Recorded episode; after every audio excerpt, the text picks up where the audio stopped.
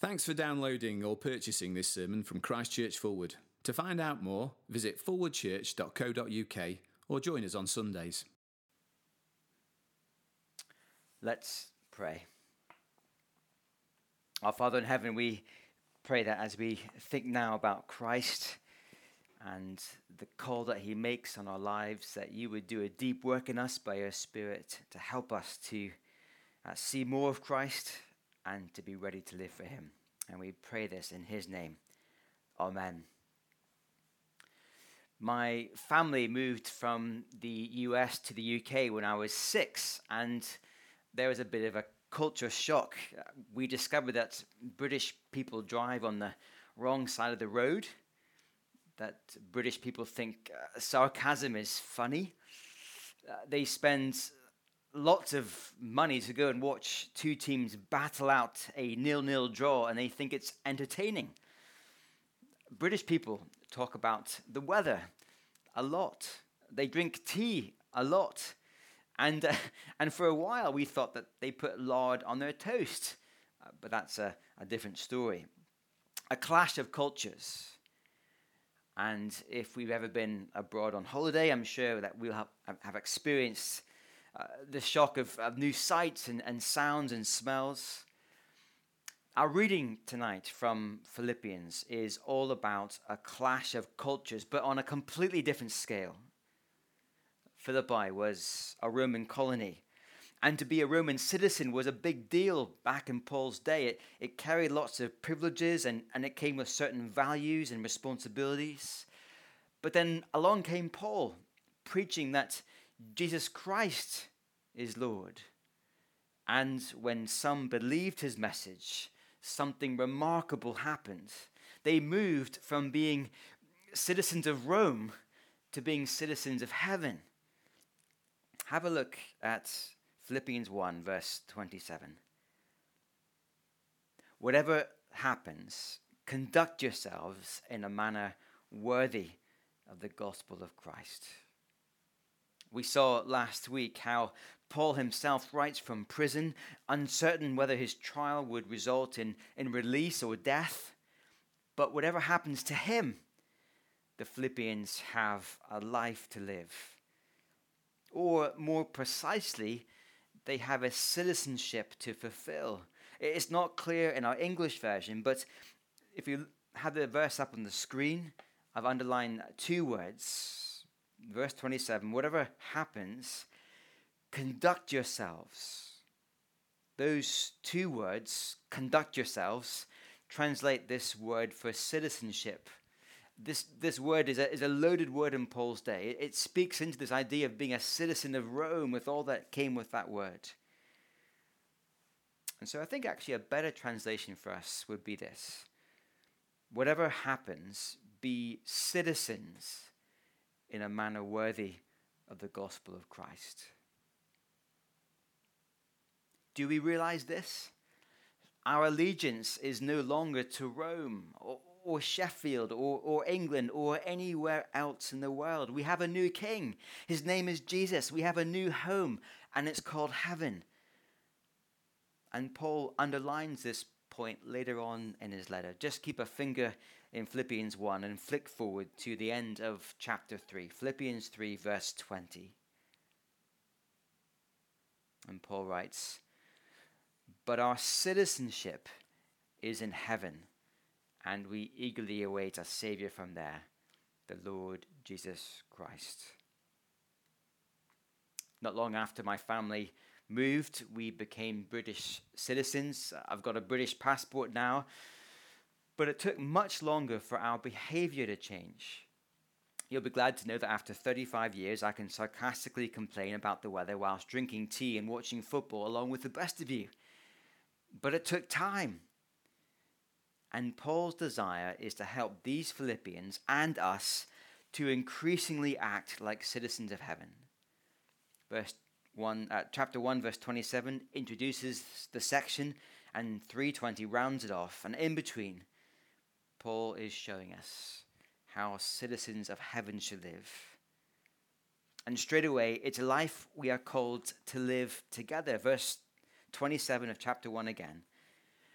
whatever happens, be citizens in a manner worthy of the gospel of Christ. Then, whether I come and see you or only hear about you in my absence, I will know that you stand firm in the one Spirit, striving together as one for the faith of the gospel.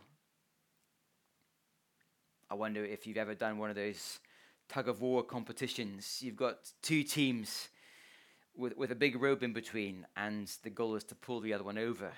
I had, this image of a mind of eight, ten people in one team all standing together or pulling together, working together, standing firm against anything that comes at them.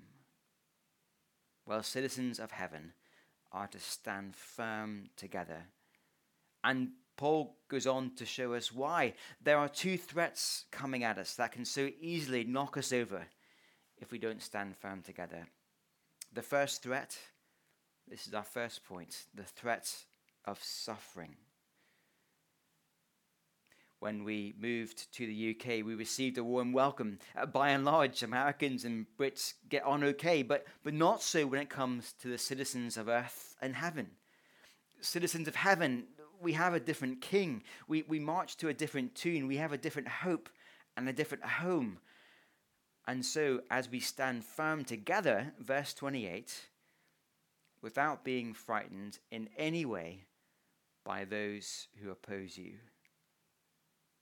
And this opposition may well be formidable. Verse 29 For it has been granted to you on behalf of Christ not only to believe in him, but also to suffer for him since you're going through the same struggle you saw I had and now hear that I still have. We know Paul is in prison. His life is on the line, and the warning here is clear. Just as Jesus himself suffered at the hands of a hostile world, so too his apostle Paul, well, also citizens of heaven, should expect to share in the same suffering. There are lots of reasons why we can suffer in this broken world uh, sickness, sorrows, loss, confusion. And the Bible has much to say to comfort us in our suffering. But the particular suffering that Paul is zooming in on here is the suffering that comes from being followers of Christ. The opposition comes as we strive for the faith of the gospel. Or in verse 29, this suffering is a suffering for Christ. And we are increasingly feeling it, aren't we? As our country abandons its Christian heritage, we increasingly feel the gulf, the gap between the citizens of, of earth and the citizens of heaven. Our culture tells us to be true to ourselves, to be who we want to be, to back ourselves and our feelings. But Paul says in Philippians 3 that all his efforts apart from Christ are like rubbish. That his standing before God can only come through the righteousness of Christ given to him as a free gift through faith. The gospel is not for good people, but for people who know that they are not good. Tonight, as we gather as a church, we don't gather to be a museum for saints, but rather a hospital for sinners to preach sin and the need for a Savior, it puts us in direct opposition to the citizens of earth. Later on this term, we're going to be looking at 1 Corinthians chapter 6 and 7. We'll be thinking about what God has to say about our bodies and our sex lives and our relationships. And what God says is for our good. He's our maker, He knows what's best for us. And it's not as if we always talk about these matters here at Fulwood. It's been some five years since we had a similar series. But these are important matters that we need to engage with, not least because the world around us is changing at a tremendous rate. And what our culture now says about our identity and our bodies and marriage is in direct opposition so often to what God says in His Word. To stand firm will mean opposition perhaps for us personally, uh, perhaps for us as a church family. Who knows? If people hear about this 1 Corinthians series, there may well be strong pushback uh, on social media, maybe even in person. And that is why it's so important that we stand firm together. When I was at university, one of the biggest films that came out was Gladiator. I realize that if you're under 40, you'll have no idea what I'm talking about. Uh, just bear with me for, for one moment. There's that brilliant scene where the character played by Russell Crowe, a, a, gladiator, is in the center of the arena with a few other gladiators. They are about to face some terrible enemy that's going to come out of the gates. They don't know what it's going to be. And you can tell that they're, they're, they're terrified. And then Russell Crowe speaks up. I won't try to do his accent.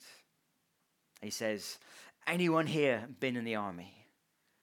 Only one person says yes. Undeterred by the lack of experience, Crowe continues Whatever comes out of these gates, we have a better chance of survival if we work together. Do you understand? If we stay together, we survive. And sure enough, the gates swing open and mighty chariots come rumbling out, an overwhelming force. But as the fight begins, the gladiators come together. They stand firm. They form a wall of shields. And chariot after chariot is picked off until a mighty victory is won. If we stay together, we survive. That's very much the sense here in Philippians 1. It's tough being the only Christian in our class, or in our office, or in our family. Very easy to be discouraged on our own. We need other Christians to keep reminding us that our home is not in this world, but in the world to come. That our King is not this culture, but the Lord Jesus. Are we prepared to stand firm together? Perhaps that will mean committing to coming week after week on Sundays to be built up in our faith in Christ together. Or uh, committing to good Christian friendships, perhaps in our small groups or, or prayer triplets or the, the people we serve with. Uh, this month of prayer in January has been such a joy because it's brought us together I'm very much looking for, forward to this week ahead. If you haven't been, I, I completely recommend it. Of course, the other thing about suffering is that it can splinter unity. We see this with football teams. When they're winning and everyone is doing well, it's all smiles and hugs and selfies within the team. But when the team starts losing and the media becomes critical and the fans start complaining, then the cracks appear. A player begins to blame the manager. Uh, the manager begins to blame the players. And then stories emerge of fights breaking out on the training pitch. And when a church experiences opposition, something similar can happen. But did you notice? If and when suffering for the sake of Christ comes to a church, it is not a sign that things are going wrong. It's not a sign of, of God abandoning his people. Quite the opposite. Look at verse 28. This is a sign to them that they will be destroyed, but that you will be saved, and that by God. You see, when Christians stand firm together despite opposition, it's actually a sign that God is with them not against them. A sign that in the end, when Christ returns, it'll be a day of salvation for his people. Oh, it may be that the watching world don't understand the sign, but it is a sign nonetheless. But then, more than that, verse 29 For it has been granted to you on behalf of Christ not only to believe in him, but also to suffer for him. Did you know that not only is our faith in Christ a gift, but so also our suffering for him? The word for granted in verse 29 is the same word that Paul uses in 1 Corinthians to describe the gifts God gives his body. And so, after all that Christ has done for us in suffering for us in the most remarkable way, in some small way, we have the privilege, the gift of suffering for him as well. I don't want to downplay or to glamorize suffering. But it really helps to know that if suffering does come, God has not lost control. God has not abandoned us. No, He is still at work and He will sustain us until the day of salvation, which is a great help as we seek to stand together. You see, the forecast is for suffering. And so, as God's people, as citizens of heaven, we need to stand together. But there is a second reason, a second threat that means we, we do need to stand together. Here's our second point the threat of selfishness. It is true, you see, that opposition can come from outside the church. But sadly, it is also true that threats to our unity can come from within as well. Paul's desire for the Philippians is clear in chapter 2, verse 2. He writes, Make my joy complete by being like minded, having the same love, being one in spirit and of one mind. This is how citizens of heaven are to live together. But there's a threat, verse 3. Do nothing out of selfish ambition or vain conceit, rather, in humility, value others above yourselves. Oh, it's not hard, is it, to imagine how selfishness destroys unity?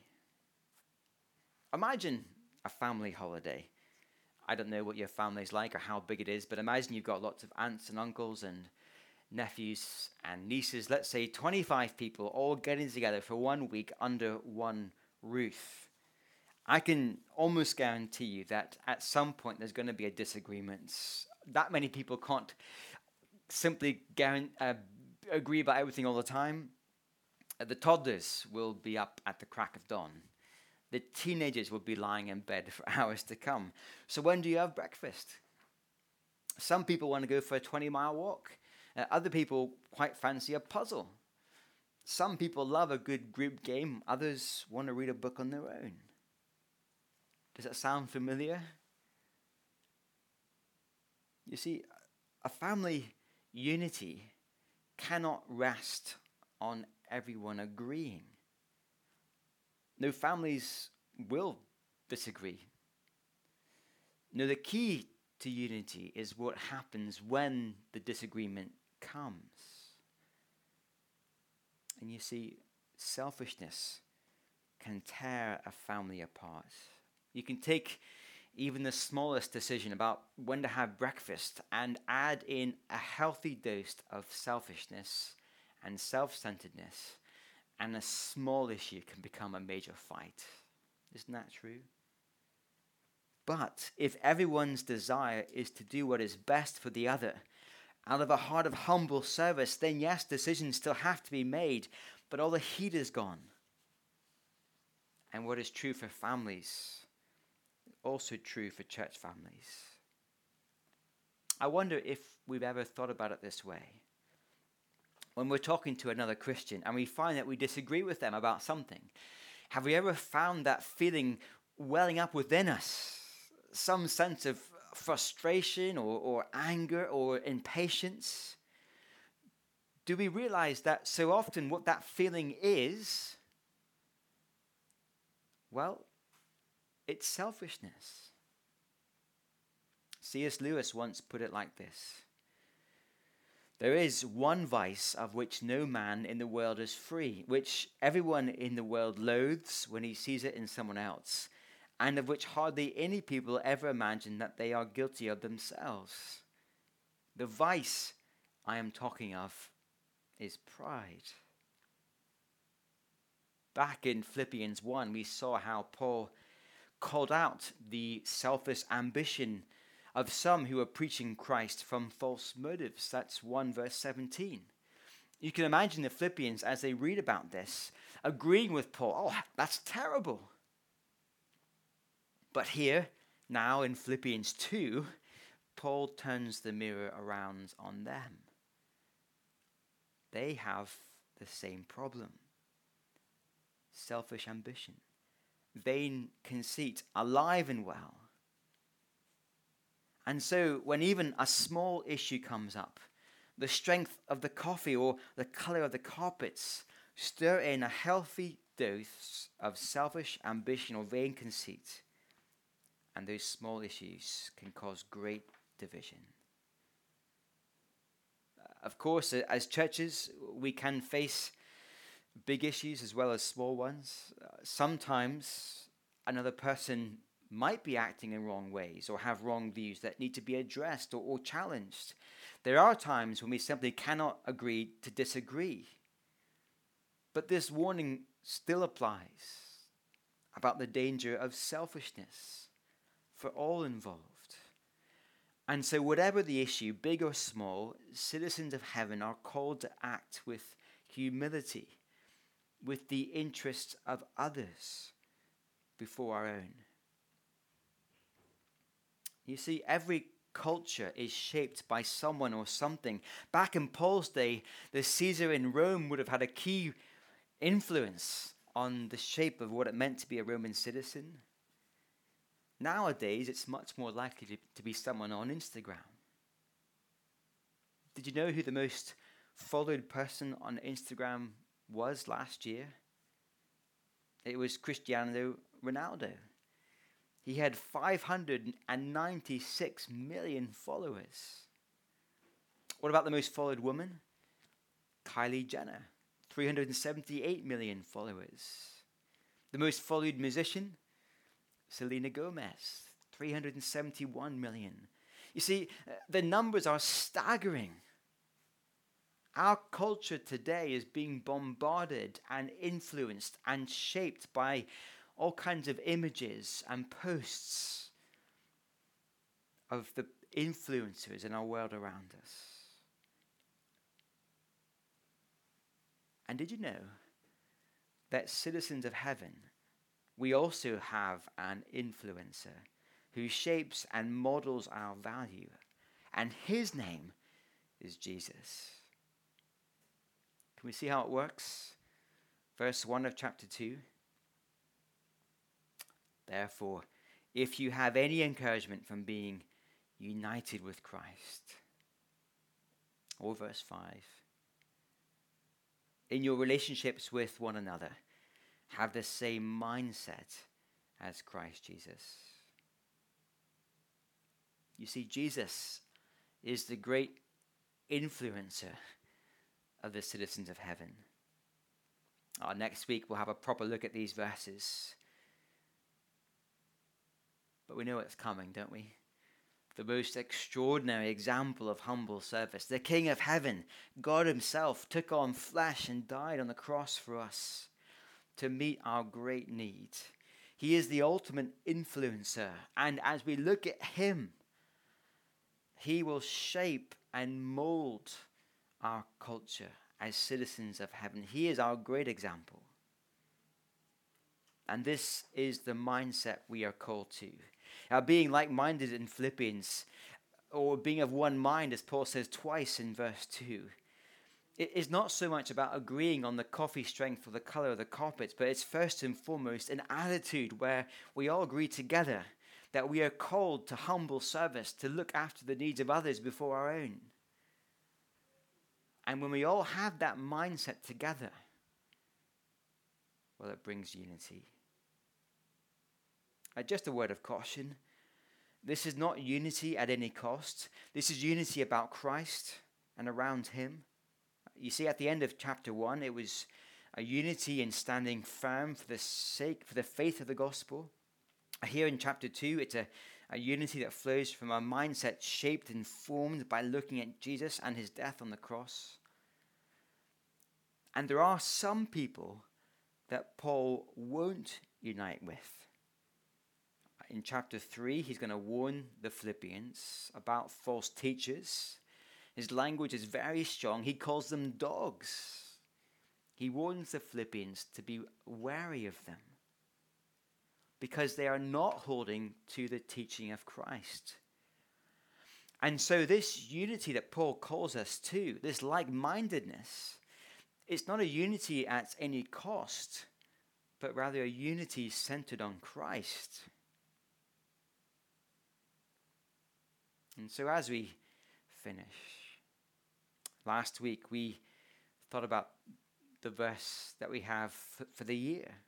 Philippians 1:21 Paul says, "For to me to live is Christ and to die is gain.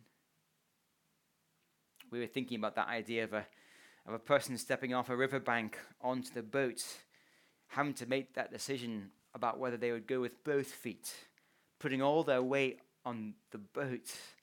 And for us as Christians, as we think about this call to live for Christ, are we willing to step off the bank with both feet onto Christ, to really go for it, to live for Him in every area of life?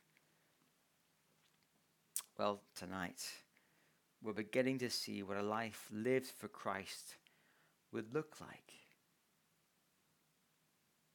It means standing firm together as citizens of heaven against suffering and against selfishness, all for the sake of Christ, our great Savior and the great King of heaven.